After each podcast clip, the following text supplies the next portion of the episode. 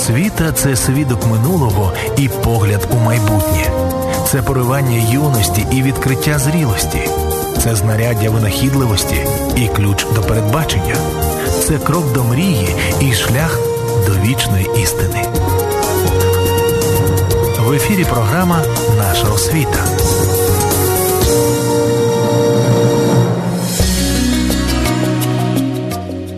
Вітаю вас, шановні слухачі і глядачі нашого каналу в Ютубі. На думку американського викладача теології Ховарда Хендрикса, світська освіта націлена на те, щоб зробити людей ефективними, успішними, розумними. Прагнення ж християнської освіти перетворення віруючого за образом Христа. І якщо секулярна освітня система допомагає людині віднайти своє місце в світі, то християнська освіта піднімає людину над світом. Як це на практиці здійснюється в аудиторіях українських християнських вишів, ми з'ясуємо із нашими гостями. Сьогодні у нас в студії ректор Українського гуманітарного інституту, кандидат економічних наук, доцент Людмила Олександрівна Штанько і проректор з науково-педагогічної роботи, доктор богослов'я Фелікс Клементійович Понятовський. Вітаю вас! Вітаю! Вітаємо! Як ви оцінюєте сучасний стан вищої християнської освіти в Україні? Ну, треба сказати в першу чергу про те, що християнська освіта сьогодні вона переживає етап становлення, можна так сказати, в нашій країні. Справа в тому, що християнство воно було заборонено протягом тривалого періоду часу, і е, після того, як наша країна отримала незалежність, е, за цей час ми тільки зробили, можна сказати, перші кроки в розвитку саме християнської освіти. Да, фактично, я би хотіла додати, е, стартували можливо більш успішно християнські школи з самого початку років незалежності і продовжують розвиватися серед вищих навчальних закладів. Я би сказала, що е, фактично ті заклади, які мають державну акредитацію, то їх насправді одиниці. Е, це от Український гуманітарний інститут, який ми представляємо, можна назвати Львівський католицький університет, ну і можливо декілька інших. А в основному християнська освіта була представлена духовними вищими навчальними закладами, які готували богословів, пасторів, а також інші спеціальності в межах якоїсь конфесії, церкви і так далі. Але ми сподіваємося, що зараз з новим законом про вищу освіту і іншими законодавчими актами християнська освіта буде активно розвиватися. Яку динаміку ви спостерігаєте стосовно християнської освіти в Україні і у світі? Якщо говорити про світ в цілому, е, то треба сказати, все залежить напевно від е, декількох країн, від тих країн, де розвивається саме освіта. Тобто в деяких країнах ми бачимо, що християнська освіта ну, розвивається доволі непогано. В інших країнах, де, наприклад, зараз є секуляризація, вона помітно відчутна. Е, християнська освіта вона занепадає. Наприклад, ми це можемо бачити в Європі сьогодні, коли є великий занепад саме християнської освіти, коли закриваються е, християнські і теологічні інститути, і теологічні е, відділення в університетах. З іншого боку, в інших країнах е, християнська освіта вона навпаки вона розвивається, розвивається доволі доволі швидко. Якщо говорити про Україну, то хочу сказати, що дійсно сьогодні ми бачимо тільки зародження цієї християнської освіти, але ми можемо е, відчувати, що дійсно є такий непоганий поштовх. Як вже відмітила Людмила Олександрівна, перше це видно в тому, що розвиваються християнські школи, їх стає з кожним роком все більше і більше, і це можна сказати є такий непоганий е, задаток того, що освіта вона буде продовжувати розвиватися в майбутньому. Да, я би ще хотіла додати, що для розвитку, наприклад, християнських школ створюються альянси, які об'єднують ці християнські школи. От прикладом є міжнародний альянс розвитку християнської освіти, Мархо і інші. І Я думаю, що таким поштовхом було би гарно створити альянси, які допомагають розвиватись вищим навчальним закладам. У нас ще є певна проблема з ментальністю, тому що всі християнські навчальні заклади були відкривалися як приватні навчальні заклади. В Україні існує більше рівень довіри серед населення все ж таки державним навчальним закладом, як школам, так і вишам, університетам. Тому є певна проблема, коли християнська освіта розвивається, є певний рівень довіри серед населення. І мені здається, що якраз от е, прояснити людям, що таке християнська освіта, яку мету вона ставить, щоб люди могли розуміти переваги цієї освіти. Думаю, що ви правильною справою займаєтесь те, що присвячуєте передачі цій темі. Тому що це дійсно важливо. Просвітництво у цій темі дуже важливо. А ми також хочемо, щоб до обговорення нашої теми долучилися наші глядачі і слухачі. Телефон нашої студії 044 280 0305 і мобільний 067 123 7575. Чекаємо ваших запитань у скайпі та вайбері. Який е, ви вбачаєте зв'язок між інтелектуальним розвитком і практичним благочестям? Ну, знаєте, ну я почну Фелікс Клінч, богослов може підтримати. Я не богослов, е, але е, сподіваюся, що як віруюча людина, як людина, який не байдуже ці моменти, я можу сказати з власного досвіду, що для мене перевага відносин з Богом в тому, що Бог спілкується з людиною на рівні інтелекту. І тому я розумію, чим більше людина вкладає в свій інтелект, тобто в освіту, в самоосвіту, в розвиток, от інтелектуальний, тим можливо простіше, відкритіше вона буде до впливу Святого Духа, який який саме впливає на розум. Тобто Бог звертається до людини, до розуму людини. І мені інколи дивно чути від деяких людей, що віруючі люди це не освічені, це якісь там вбогі, які щось не розуміють, да, що вони дуже прості, і тому вони прийшли до Бога. Насправді Бог це неосяжний всесвітній розум, фактично, інтелект, да, якого у всесвіті такого вищого немає. І цей от інтелект відкриває себе і свої знання людині і хоче подарувати ці знання. Тому для мене освіта це фактично шлях, один із шляхів спілкування з Богом. Ну, це я просто з власного досвіду хочу сказати. Ну, я хотів би ще додати, що дійсно е, розуміння того, що інтелектуальна освіта і практичне благочестя, вони відокремлені, це неправильне розуміння. Е, ось, наприклад, хочу навести декілька тільки прикладів, коли е, саме віра в Бога допомагала людям досягати якихось великих досягнень саме в науці. Е, нам всім відомо те, що, наприклад, е, Луї Пастер він довів те, що е, життя не виникає само само по собі. Да? Тобто до Луї Пастера було таке, люди вірили в те, що життя може виникнути саме саме, саме по собі. Самозародження життя. Самозародження життя може бути. Але він довів, що цього немає. І чому він це довів? А історія каже про те, що він довів це тільки тому, що він вірив, вірив в Бога, вірив в те, що якщо тільки Бог є творцем життя, то ніщо інше створити життя не може. Тобто його віра, вона е, спонукала, його, спонукала до його до дослідження і спонукала його до правильних е, висновків. І тому я вважаю, що дійсно в нашому житті е, справжня віра в Бога вона допомагає людині зростати з усіх в усіх сферах його життя, і в тому числі і інтелектуально, і духовно.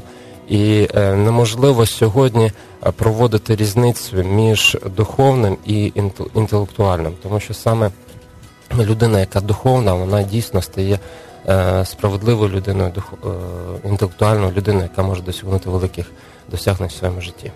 Так, просто якщо людина інтелектуально розвивається, вона спостерігає за світом, вона досліджує світ, а світ е, ми віримо, що це е, наслідок творчої діяльності творця. І фактично досліджується це, людина досліджує творця і познає творця. Тому це однозначно впливає на її благочестя особисте.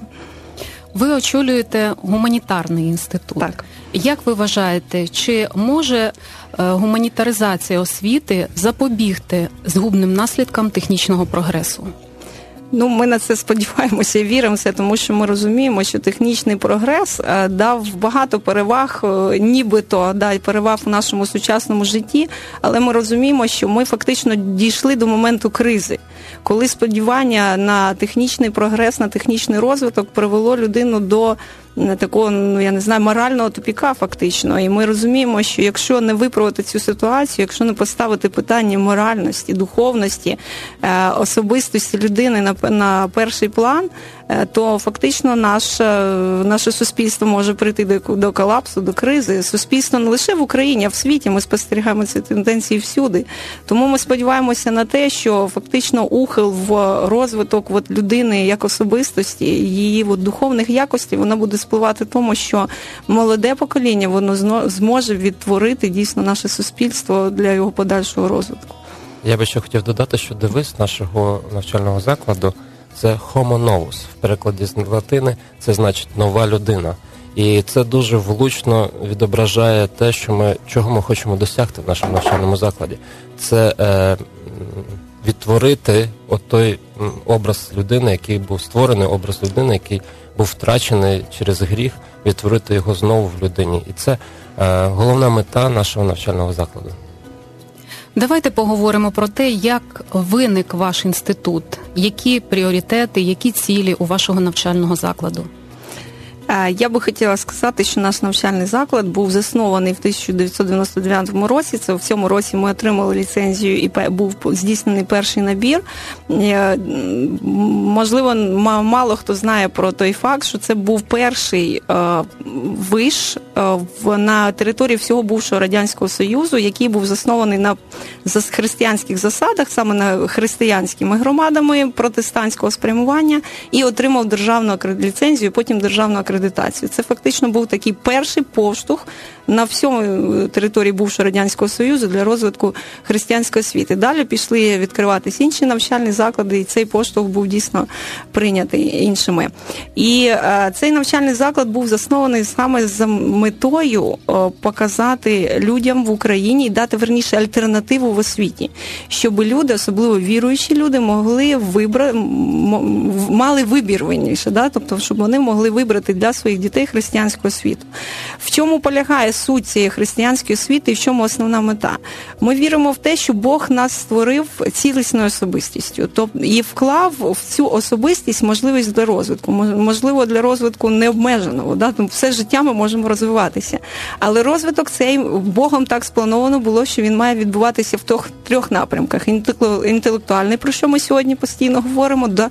духовний і фізичний. Якраз наш навчальний заклад був створений на меті показати молодій людині, яким чином вона може розвиватись саме гармонічно всі ці три складові, при тому отримуючи професійну освіту, яка і знадобиться потім в подальшому житті.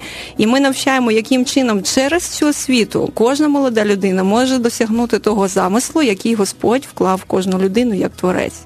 От така була ціль, і ми намагаємося її досягати.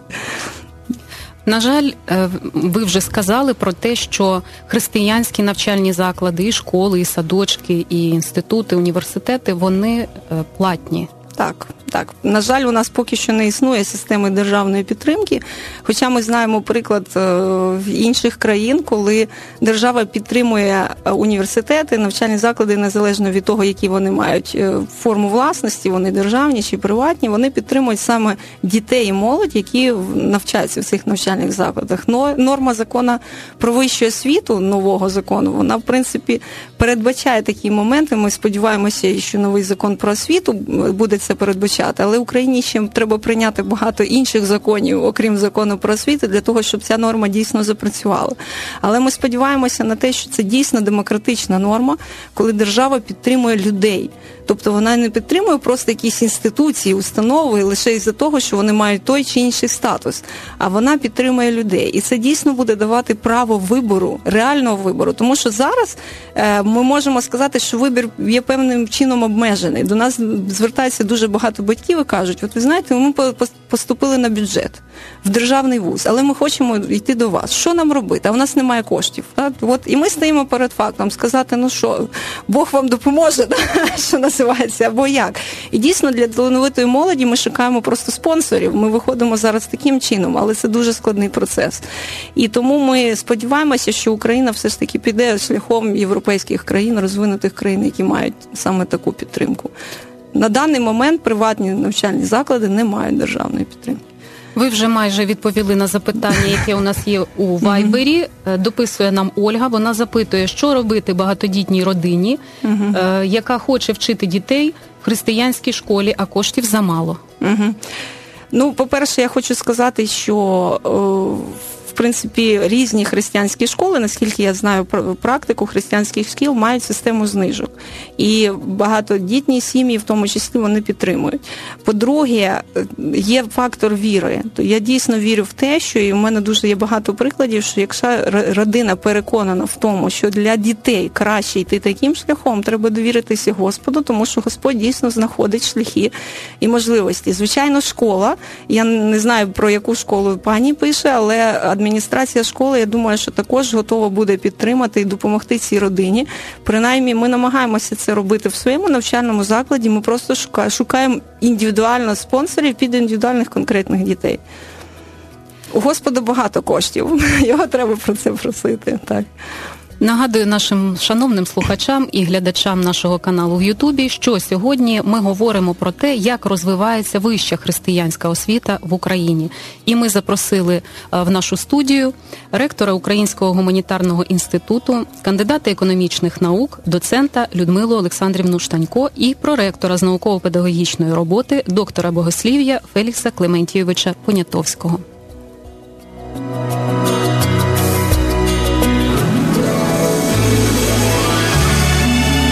Блаженна людина, що мудрість знайшла, і людина, що розум одержала, бо ліпше надбання її від надбання срібла, і від щирого золота ліпший прибуток її.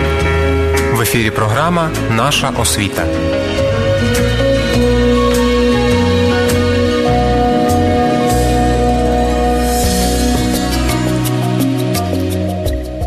Які традиційні і сучасні підходи ви застосовуєте в навчанні ваших студентів? Ну, традиційні, звичайно, ми застосовуємо, тому що ми маємо державну акредитацію. Звичайно, в певній мірі, наскільки це регламентовано законодавчо, ми дотримуємося регламенту, який встановлений Міністерством освіти.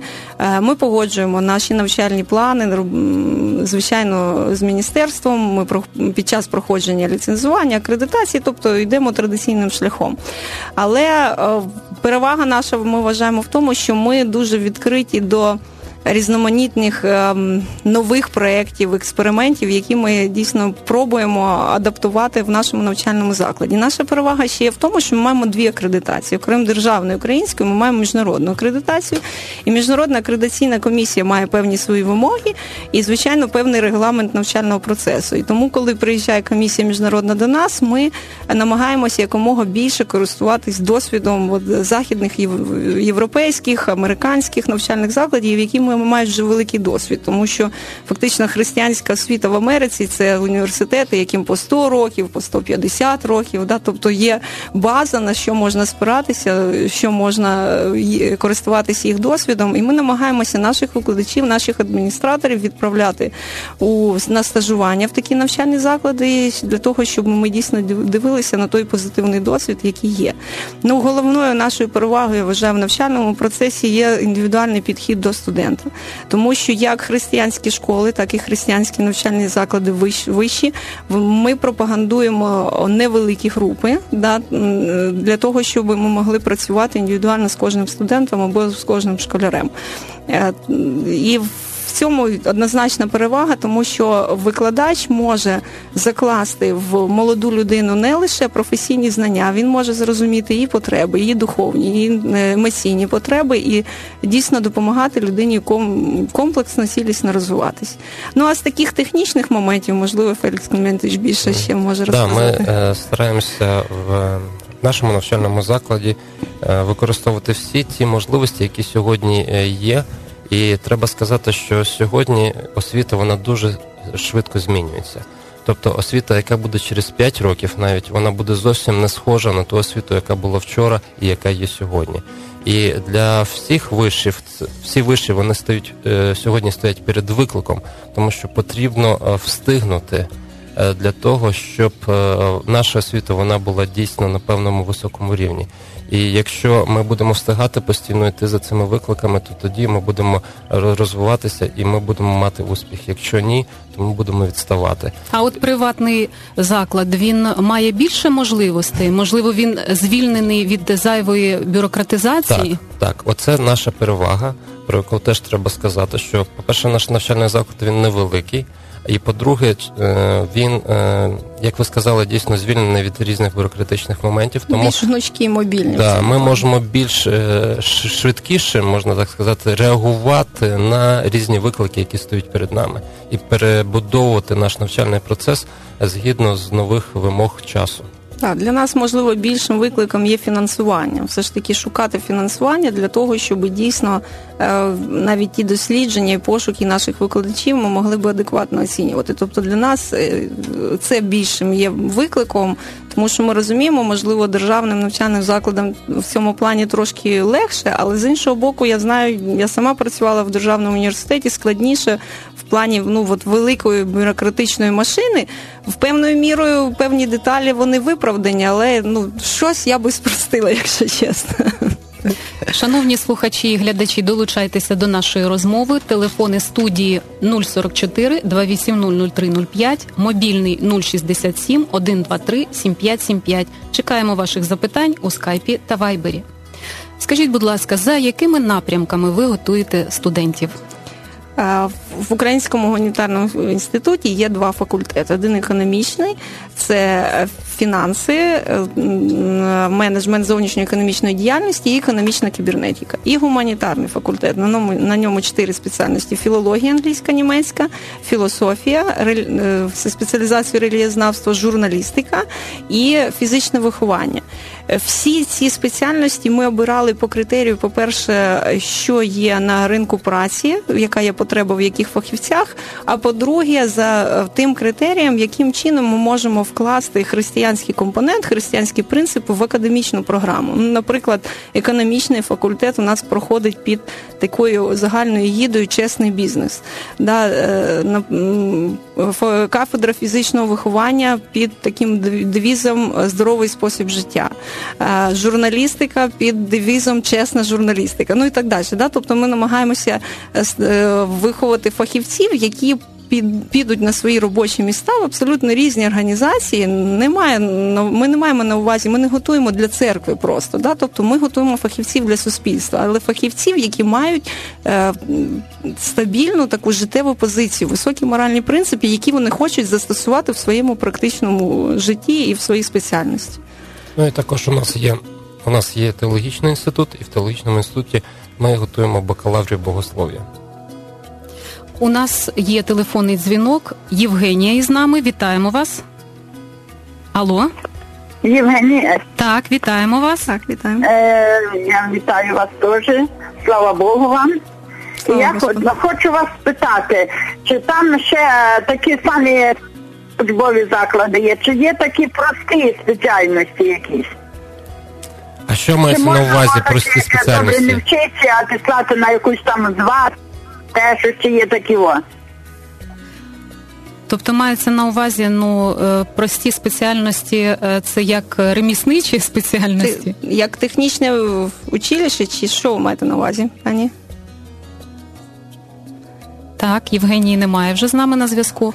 Ну, у нас були плани по відкриттю коледжу. Якщо ну, якщо от е, про це йде мова на рівні молодшого спеціаліста, коли ще була та градація, але ну фактично ми не встигли цим, я можу сказати. Але я ну, ми вбачаємо потребу. У нас є єдине, що програма такої підготовки студентів, тобто наші студенти паралельно можуть ще працювати, надбуваючи практичні навички. Да? Після е, навчального процесу, там по годині, по дві, ми має, ми даємо можливість для того, щоб студенти опановували якісь інші практичні навички, тому що ми не знаємо, що в житті нам знадобиться, то в цьому плані ми працюємо, але технічних спеціальностей в нас немає. Єдине, що про що хотілося щоб додати.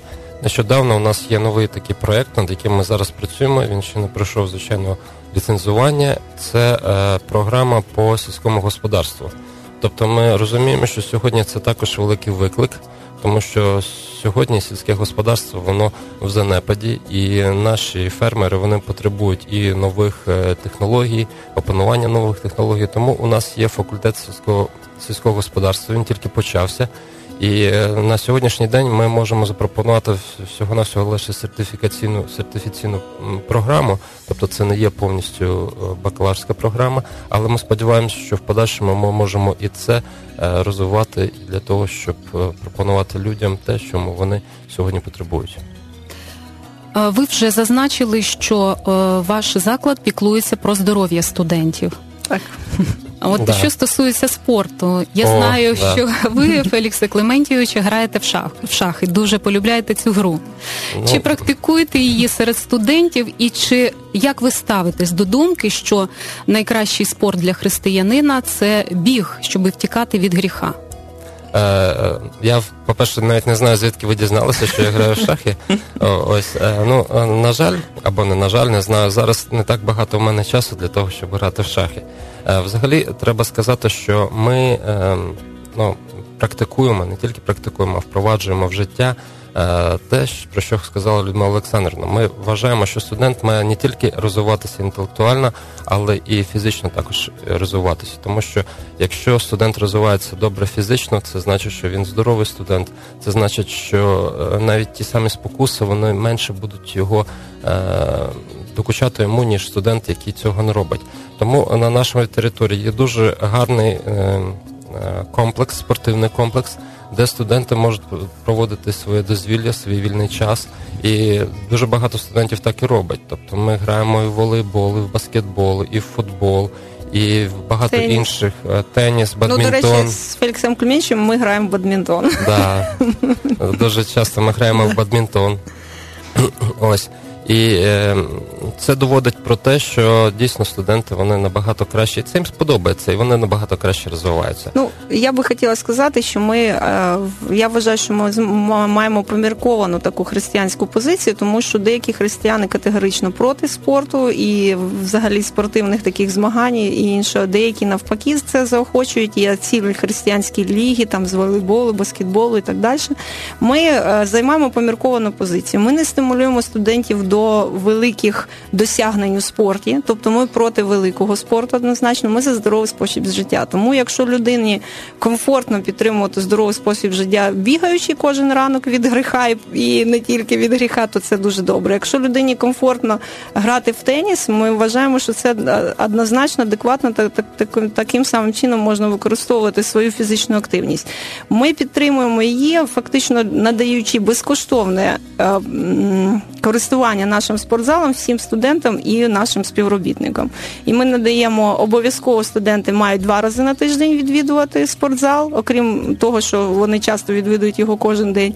І для співробітників ми даємо одну годину нашого робочого часу для для спортзалу. Під час робочого часу вони йдуть в спортзал, а в свій вільний час вони можуть постійно відвідувати спортзал. Тобто ми такий маємо соцпакет, можна сказати, і для наших співробітників. І що мені також подобається, це те, що ми можемо використовувати такі спортивні е, заходи для того, щоб допомагати іншим людям, тому так. що у нас дуже багато проходить благодійних турнірів.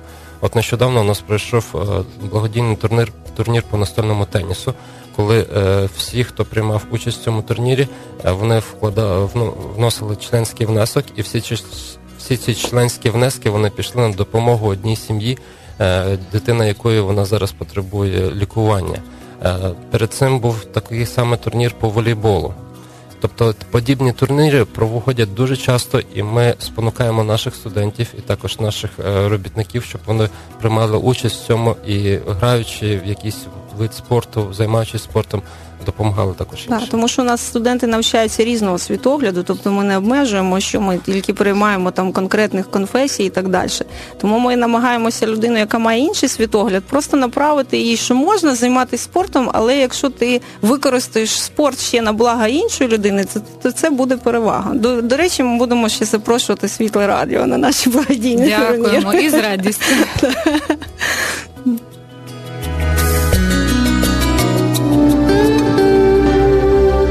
заповідь Божа світильник, а наука то світло.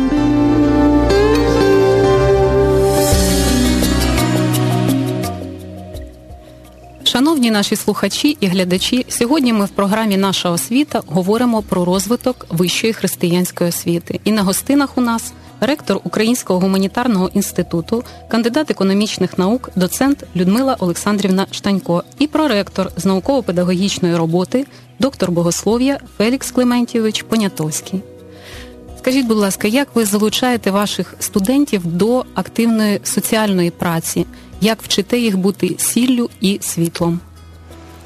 Ви знаєте, у нас є програми, е, спеціально розроблені соціальні проекти, які ми пропонуємо студентам. Перший етап ми пропонуємо самостійно. Да? Тобто, у нас є постійний зв'язок. Наприклад, в нашому місті ми розташовані в Бучі, неподалік від Києва, е, з центром з, з державними установами, які допомагають там різним верствам населення. У нас з ними є домовленості, і ми спільно з ними пропонуємо якісь проекти студентам. Плюс ми заохочуємо студентів самостійно розвивати свою проектну діяльність. Тобто кожен студент має право запропонувати ще свій соціальний проект. І на початку кожного семестру у нас є загальні збори для студентів, де ми оголошуємо весь перелік соціальних проєктів. Як правило, на семестр у нас не менше 20 соціальних проєктів, яких е, студенти можуть записуватись. І студенти записуються. Я хочу на цей, на цей, на цей проєкт. Е, у нас є така як правило для академічне правило для студентів, що кожен студент, окрім академічної основної програми, має пройти ще 5 годин в місяць соціальної діяльності. І тому кожні студенти для того, щоб їм закрити ці 5, 5 годин, ще вони записуються на ці проекти. І ви знаєте, за допомогою наших у нас не дуже багато студентів, але стільки ми робимо соціальних проєктів, що коли ми представляли ці соціальні проекти в державних університетах, то всі дивувалися, що такою кількістю ми стільки робимо. І дійсно дійсно фактично, от наші студенти підтримують, наприклад, школу самостійності для дітей з особливими потребами. Вже багато років, на протязі багатьох років, наші студенти постійно займаються з тими дітьми, і ми з цим центром в постійній співпраці. Наші студенти їздять у притулок для е, тварин, у ну в інші абсолютно міста. Тобто кожен вибирає, що йому подобається. Але це наш принцип. Да, Ми учимо цьому принципу, що тим молода людина має реалізовувати себе не лише для себе, для своїх потреб, а для потреб суспільства. І тому дійсно студенти звикають до цього, і коли вони вже йдуть працювати в своїх робочих місцях, вони пропонують аналогічні соціальні проекти вже на своєму робочому місці. І таким чином розповсюджується оця ідея служіння, волонтерства на, на більшої кількості людей. Ми цьому дуже раді. І що мені ще дуже подобається, що коли давати студентам можливість, щоб вони саме самі придумували свої проекти щоб вони е, ну, долучалися до цього з, з таким творчим підходом. Були ініціаторами. Так, були ініціаторами. Це, це, це також має свій, е, свою перевагу. Наприклад, у нас е, нещодавно з'явилася така студентська ну, молодіжна ініціатива, це клуб Апстрім. Якщо так дослівно молодіжний рух, да. Да, молодіжний рух, якщо дослівно перекласти це йти проти течії. І ось вони дуже креативні саме в запропонуванні різних таких соціальних проєктів. Наприклад, одного разу вони е, запропонували такий проєкт на російській мові, називається Уборка по солідному. Ну, ви знаєте, що прибирати завжди люди не дуже люблять. Ось і нам, наприклад, завжди навіть мерія е, каже про те, що в нас є ділянка біля нашої нашої території, яку ми за нею відповідаємо, і ми маємо постійно прибирати. Що вони запропонували? Вони одягаються дуже гарні костюми з галстуками, з бабочками, беруть е, знаряддя, з яким треба прибирати, ідуть в місто і ви на знаєте, шикарних машинах приїжджають, да. виходять і роздають да. всім лопати і мітли. І, і самі і самі прибирають в таких гарних да. костюмах, смокінгах. Вони починають прибирати. Таким шансом це такий ж флешмоб. Вони тим самим приваблюють людей до того, що прибирати своє місто це не позорно, а це солідно. Да, ну якби такий контекст цієї ідеї. От, ну така ідея дуже приваблює. Або, наприклад, інша програма, яку вони хочуть провести на 9 березня. Тобто, да. ну звичайно, ми вони знаємо, що кожен рік, да. да чоловіки Акцент. Дарують е, квіти своїм жінкам на 8 березня, але вони хочуть провести ще таку акцію 9 березня, і тим самим вони хочуть сказати, що треба дарувати квіти і робити щось добре не тільки там в встановлені дати, але й взагалі протягом цілого року. Так, жінка красива, прекрасна. Так, не тільки 8 березня. 8 березня. Да, до, до речі, у них дуже багато ідей. Якщо у вас буде час і бажання їх запросити, я думаю, що гарна передача вийде, і дуже багато ідей наші слухачі зможуть почути від них. Дякуємо, так. Приємно чути так, про такі корисні проекти. Так. У нас є запитання у Вайбері. Чи є потреба в педагогічних кадрах саме гуманітарного напрямку в вашому інституті? Е, потреба є завжди у кадрах. Е, чому? Тому що фактично ми маємо наслідки безбожної освіти в період е, радянських часів. Тому дуже невелика достатня кількість викладачів, які мають наукові ступені і звання і, і мають переконання і світогляд дійсно християнський. Тому потреба в таких кадрах у нас завжди є. Ми завжди шукаємо зі всієї України і не лише, до речі, з України. Ми запрошуємо з-за кордону лекторів, викладачів, які мають саме такі критерії, мають досвід роботи в вищій школі, наукові ступені звання, і вони є християнами за світоглядом, переконаними християнами, активними християнами. Так це принципово, щоб вони були християнами, чи допустими, от такі, як в шахах, гамбіт певний, жертва така, щоб все ж таки гарний професіонал, але не християнин. Ну, коли ми йдемо на це. Да, Ми йдемо і на це, але кожен викладач, який е, поступає на роботу в наш навчальний заклад, він погоджується з місією нашого навчального закладу. Тобто ми спочатку оголошуємо місію, показуємо, яка в нас концепція. Якщо людина погоджується, не змінюючи своїх переконань, тобто ми не заставляємо людину там перехреститися, що називається лише як, але вона не має протирічити місії. Якщо вона погоджується, так ми йдемо разом, і це дуже добре, коли різні люди з різними поглядами, але всі, всі йдуть до, до однієї мети. Чи плануєте ви якось розвивати ваш заклад, там набувати статусу університету, чи там докторантуру відкривати? Так, плануємо. Ми зараз е, у нас декілька моментів, які стоять зараз перед нами. Перший, е, е, Перше питання, яке ми поставили перед собою, це об'єднання от, двох навчальних закладів, які є в нашому кампусі, в нашому навчальному центрі. Фактично, у нас дві інституції. Ми би прагнули для того, щоб об'єднати їх в один університет. Це це було б перевагою для нас. Також ми хочемо розвиватися можна сказати, в ширину, тобто відкривати більшу кількість спеціальностей. Особливо зараз велика потреба і фактично замовлення в педагогічних напрямках, тому що відкривається, слава Богу, велика кількість християнських шкіл, і школи потребують викладачів. Тому ми працюємо зараз над тим, щоб відкривати нові спеціальності. Також нам замовляють і психологію і інші. І Ми зараз от аналізуємо, які спеціальності складаємо стратегічний графік, такий, яку спеціальність відкривати в першу чергу і так далі розвиватися. Звичайно, докторатура це наша мрія. Я думаю, у нас є такі думки, ну але поки що для нас, е, скоріш за все, це більш довгострокова перспектива розвитку. Як ви розвиваєте партнерство з іншими християнськими вищими навчальними закладами? Якщо говорити про партнерство, треба сказати, що у нас є ну, два розвитку партнерства: це партнерство з навчальними закладами, які існують тут е, на Україні, і партнерство з закордонними навчальними закладами. Ну, партнерство з е, навчальними закладами України розвивати дещо простіше, тому що набагато простіше і робити якісь домовленості з ними, і е, домовлятися про обмін, і можливо викладачами і студентами.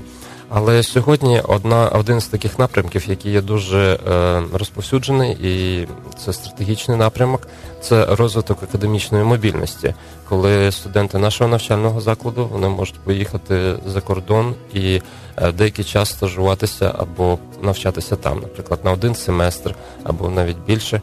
І е, треба сказати, що ми також е, робимо все, що можливо для того, щоб розвиватися і тут. Нещодавно у нас були е, зроблені домовленості з університетом Ендрюса, це Сполучені Штати Америки, про те, щоб наші студенти також могли їхати туди на стажування, на навчання, і їхні студенти можуть приїжджати до нас. Також з тим самим університетом були зроблені домовленості про те, що один раз на два роки один студент з нашого інституту інституту може поїхати до них е, на безкоштовне навчання на всі чотири роки, тобто на отримання е, научної ступені. Ось це також велика перевага для нас. Крім цього, ми працюємо і дуже активно працюємо і намагаємося долучатися до інших програм, які сьогодні існують у світі, в Європі особливо. Це такі програми, як Erasmus+, і інші програми, і працювати в цих проєктах також.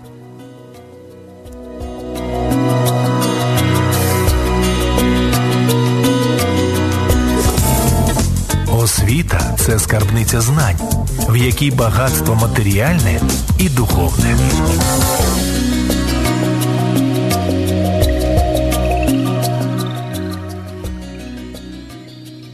Як ви вважаєте, що слід змінити в розвиткові вищої християнської освіти, аби вона стала ефективнішою? Можливо, це буде пов'язано от з подією цього року з 500-річчям реформації?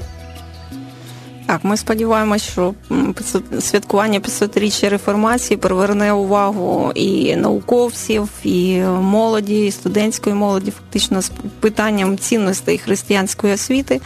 Але не лише це. Ну, перше, що треба змінити, треба відкривати християнські навчальні заклади, і особливо в системі вищої освіти, ну як по мені, то дійсно недостатня кількість християнських навчальних закладів.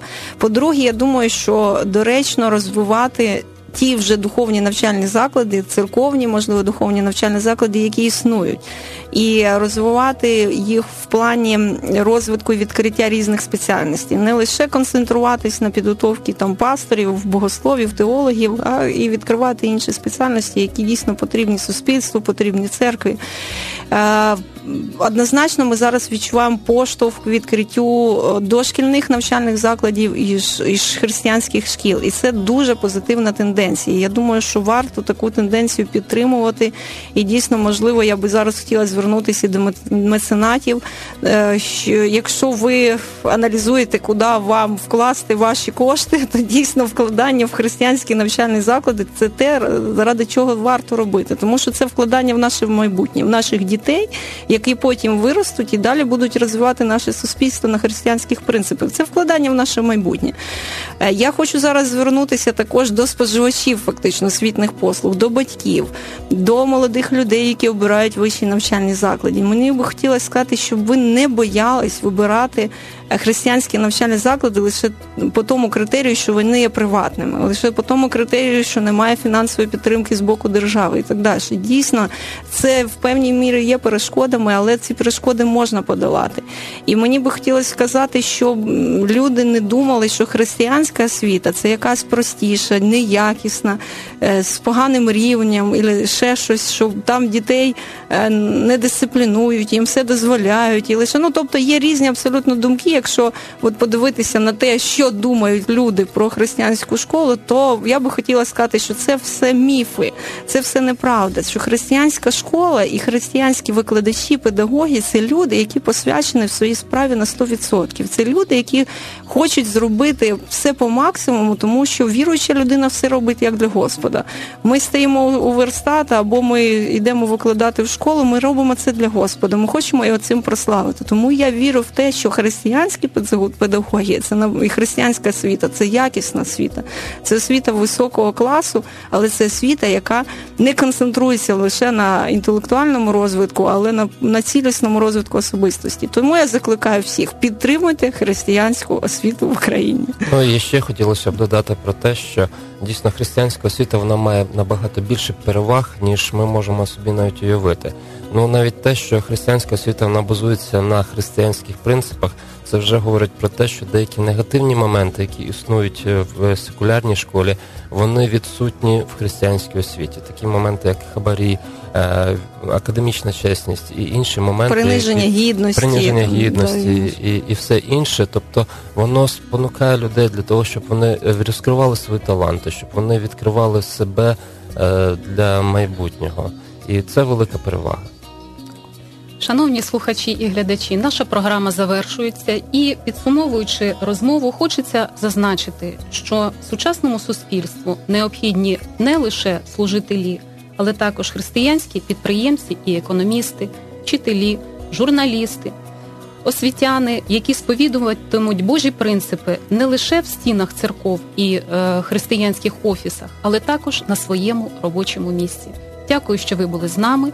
Дякуємо нашим гостям. Дякую. Нагадуємо, що сьогодні у нас на гостинах е, була ректор Українського гуманітарного інституту, кандидат економічних наук, доцент кафедри прикладної економіки Людмила Олександрівна Штанько і проректор з науково-педагогічної роботи, доктор богослов'я Фелікс Клементівич Понятовський. І говорили ми про розвиток вищої християнської освіти в Україні. Дякую за увагу. До побачення. До побачення. До побачення.